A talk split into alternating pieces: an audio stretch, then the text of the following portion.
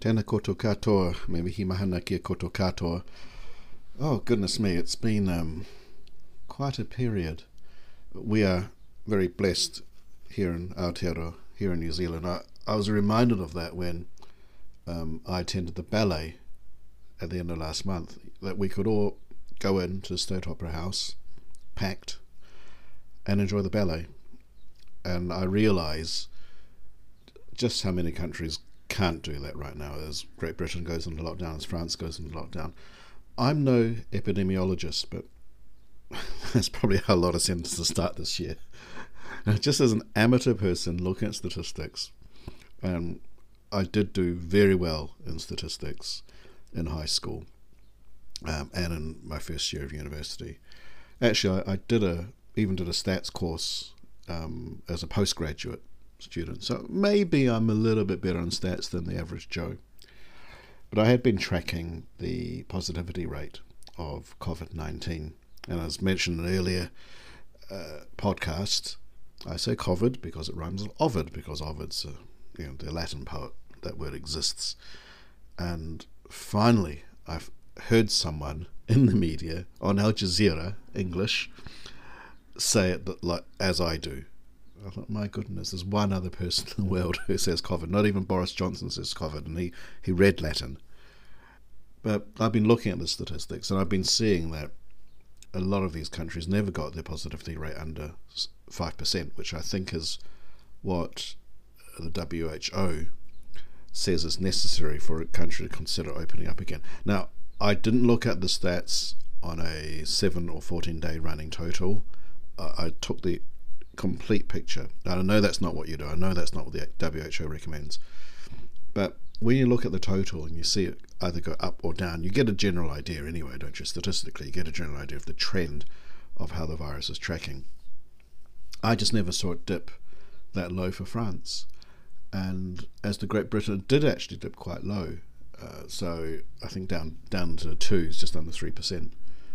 But of course, it's now rising when, when Great Britain has a, a positivity rate, actually an infection rate, beg your pardon, that exceeds that of Russia. You know, things haven't gone well, and the uncertainty that's been really propagated by the by the leadership uh, has compounded everything. You know, when you've got a prime minister who initially went to national television and said, oh, "Well, there's a theory that you could just take on the chin, so to speak, let the virus pass through. And that, of course, sends very mixed messages at a time when we were doing our lockdown and we were watching the UK and we were just absolutely shocked that another country in the Anglosphere would send out that message then go into some sort of lockdown. But apparently, if you're Dominic Cummings, if you're part of leadership, you're exempt from the lockdown. You've got different rules for um, Boris Johnson's dad. I mean, I don't know. I really don't know. It's just, um, and to think, you know, they used to make fun of our health minister going on um, his cycling trip beyond two kilometres beyond his home. And this is months before Cummings went on his essentially a national road trip of Great Britain, seeing the sights. But it has been um, quite a momentous period. Of course, I think a lot of us would have been watching the news, and uh, we have watched really how, in one country, institutions have been eroded, and ethno nationalism has come to rise. Of course, I'm talking about Ethiopia. No, actually, I'm not. I mean, I I saw that I saw that from a talking head today uh, on television, and that's what he was saying. He was talking about the rise of ethnic nationalism, and and I generally thought he was talking about the United States, and he wasn't. He was talking about Ethiopia. I guess that's where we are in 2020. That you can't tell the difference between the US and Ethiopia when a talking head with no chyron and no subtitles is speaking on television. But we, as we know, there is a, a change of government and, and the, or a change of leadership in the United States. Um, I think no matter how you calculate it, it's leaning toward Joe Biden and Kamala Harris. What does interest me, or, or rather puzzles me, is why a lot of the media have not called North Carolina for Trump. I know it makes no real difference to the total. It's it's academic, but I find that a bit odd because a lot of media were able to call Arizona was called by Associated Press and by certain other media outlets for Biden Harris for their ticket, uh, for or actually for Biden in the in the presidency, and uh, here we are at 99% in North Carolina. It still hasn't been called for Trump. So uh, it's it's strange. It's strange to me. Also strange is ABC, and they've since deleted this tweet. ABC was showing fireworks on Twitter saying these fireworks took place after Biden was elected. Now that technically that's what they said, but obviously they're hinting that these fireworks were for Biden. They didn't say that, but they said, you know, these fireworks went off after Biden was elected, and a lot of people caught them out, including myself. it's bonfire night, Guy Fawkes. And uh, a colleague of mine then pointed out, well, they did a very similar thing. They were saying the bells in Paris were ringing, but that was actually just for mass. so, you know, there there is some twisting of the truth out there, and there, always has been from the U.S. activist media. I don't, I, I don't call them the mainstream media; I call them activist media, just as I call Fox the activist media as well, the Murdoch press. Many, many times you've seen me call them out. But I suppose one good thing is that um, I will no longer have to put up with political images when I search for the hashtag AGBarr. Now, all of us know that AG Barr is a maker of soft drinks, of sodas, carbonated drinks in Scotland. They make Irn-Bru, they make a number of other soft drinks which I've enjoyed over the years. That and you know, I'd hashtag every time I buy a can of Irn-Bru, I'd, which is all you can get from AG Barr down here in New Zealand, as far as I can tell. You can't get the ginger beer here. I hashtag it AG Barr. And then I'd look at, well, who else has been drinking Irn-Bru or one of the other drinks and made from girders. And you just it's just full of pictures of Attorney General William Barr, I think his name is, in the United States. And it's really annoying. So I'm really hoping that we will see this this is so important, isn't it? That we will see the return of AG Barr on Instagram referring to sugary Scottish drinks that are made from girders. Uh, speaking of Scotland, uh, Amanda, my partner, and I headed out to the Go Green Expo at the weekend at TSB Arena, which is now called TSB Arena and not called TSB Bank Arena because if it were called TSB Bank Arena, uh, that would make it Taranaki Savings Bank Bank Arena, which makes no sense and we were there again. One of those very lucky things that we as New Zealanders can do, because there are very well. I mean, there are cases of COVID nineteen in the community, but not to a point where um, my fellow Scots College alumnus Ashley Bloomfield has called a, raising of alert levels. So we're very very lucky. What was interesting there is thinking back every time now I look at the word expo, I think of the BBC series Bodyguard. Now, this is your fault, Richard. I can't say it really without going, Expo, get Expo down here. In the very first episode of Bodyguard, the explosives officer, get Expo now. And that just, I don't know, that is now how I see that word. I suppose that's that's how culture works, isn't it? pop culture. It just changes the way you perceive certain things. And now I can't look at that word without thinking of D.S. David Budd on Bodyguard. Aye, I'll protect you. I'll protect you, Home Secretary of my genitals. Um, speaking of Scotland, of course, we, we have also. Scotland's really been in the news, and not because of Nicola Sturgeon. Scotland's really been in the news because Connery, Sir Sean Connery, has passed away. And uh, the old, old, old wife beater Sean I I guess I'm lucky I enjoyed most of Connery's oeuvre of work before I found out he was such an endorser of spousal abuse. I know, you know, I did raise it on the day because there are two arguments now. The one is, hey, the body's not even cold yet. Don't insult the memory of this man. You know, he's got a he's got a family. He's mourning him. Don't don't do it. The flip side is, of course, if not now, then when? You know, and I heard I saw both arguments play out on social media. When I wrote my obit to him, I had to mention it. I think it's only factual that you mention it. His first wife, Diane Cilento, she had mentioned it in, in an interview in her memoirs and you, I think you, you have to call it out. You know, I know some people defend him, saying he's a, he's a product of that generation. You know, he said it in the 60s, he doubled down on the 1980s. And in the 80s, it's probably still permissible for some men to think that that was permissible. I don't think it's ever permissible, really. I don't ever remember thinking that as a teenager in the 1980s. But as I said, I was lucky to have enjoyed this man's output before I found I only found in 2002 when colleagues said because um, Connery came up in a um, in a discussion we had at Medinge in my first Medinge meeting actually because um, my my dear colleague Annette Rosencreutz was dissecting his personal brand so she'd worked on this book with her uh, late husband Thomas Gad and uh, I can't remember who raised that. It was it was one of the English members. It may well have been Tim Kitchen. God bless you, Tim, because you always talk straight. Um, and we remember you fondly, Tim. He's saying something like, "Well, this man's a wife beater." You know, how does that fit into his pers- personal brand? But as I said, he did play a part in sort of my childhood and upbringing. You can summarize this man's career really in a number of phrases, can't you? One is my name is Bond, James Bond.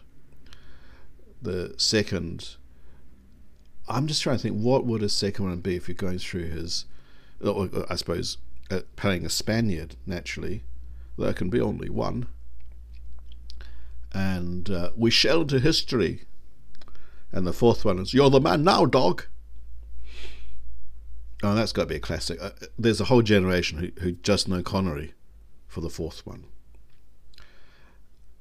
And one area where it really has impacted on me, where Connery really played a part, is that he is the only James Bond that I have played.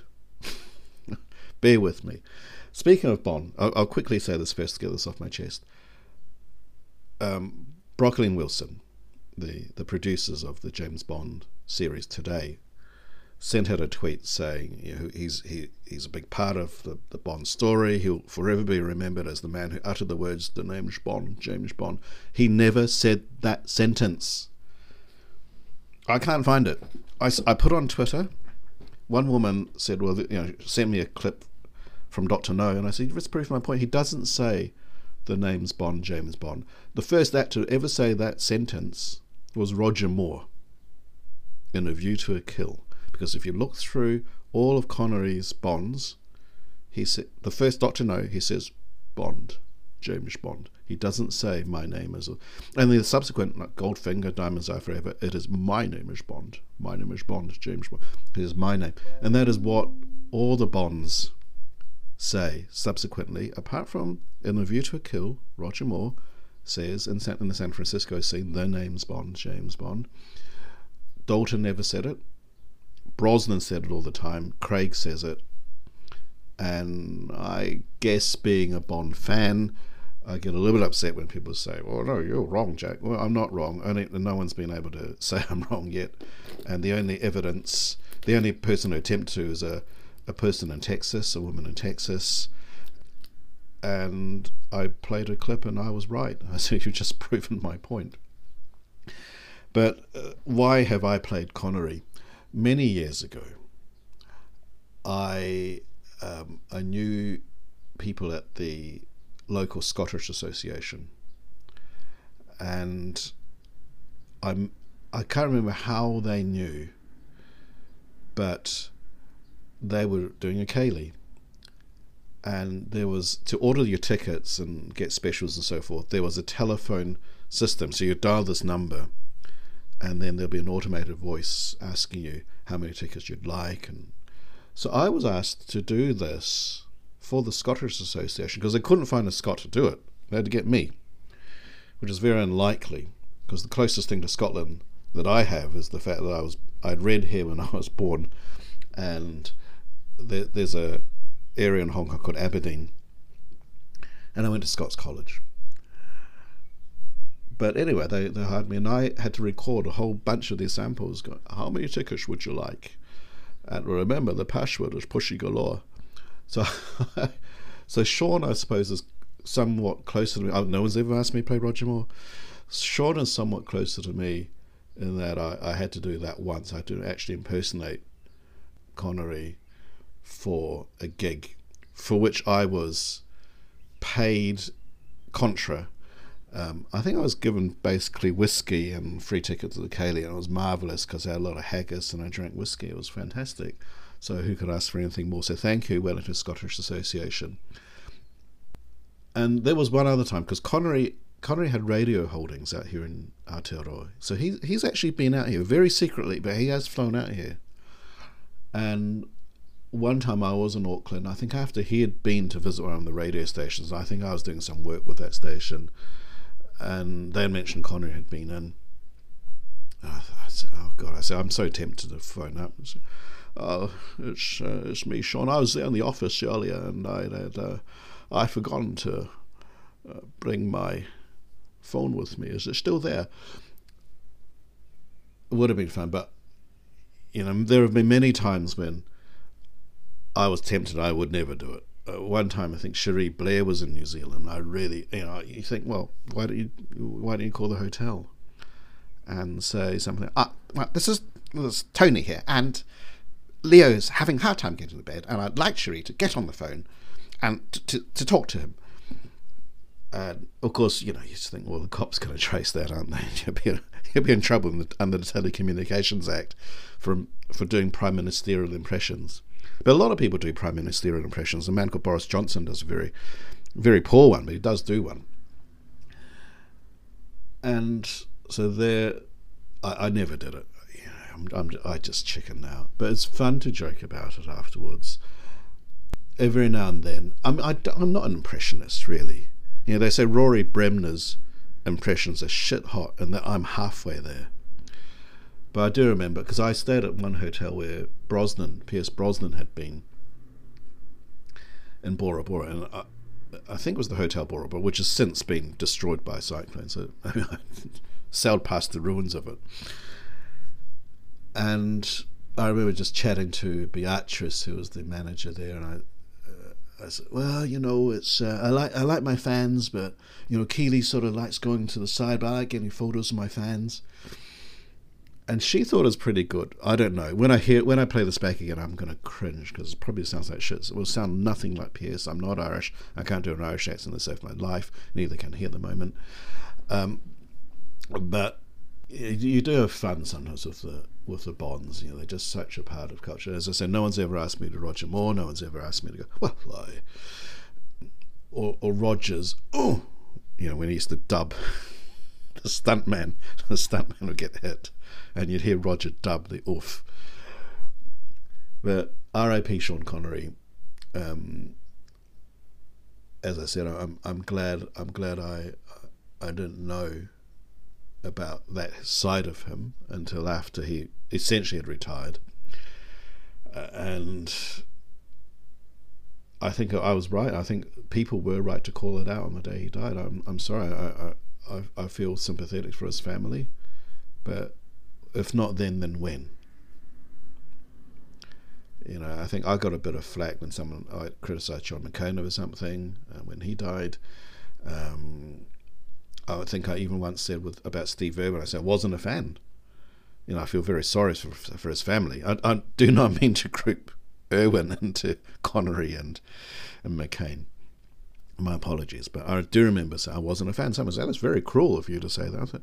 So I'm not going to lie. I'm not going to suddenly say I'm a fan of his just because he's he's he's dead. I say I feel awful for his family. I feel very, very, you know, badly for his family. Um, I know they're mourning. I know what they're going through but I'm not going to change. I'm not going to start lying and say I was a big fan of this guy just because he, he had passed away. But that is, I suppose, a, a big, huge time for all of us on this planet.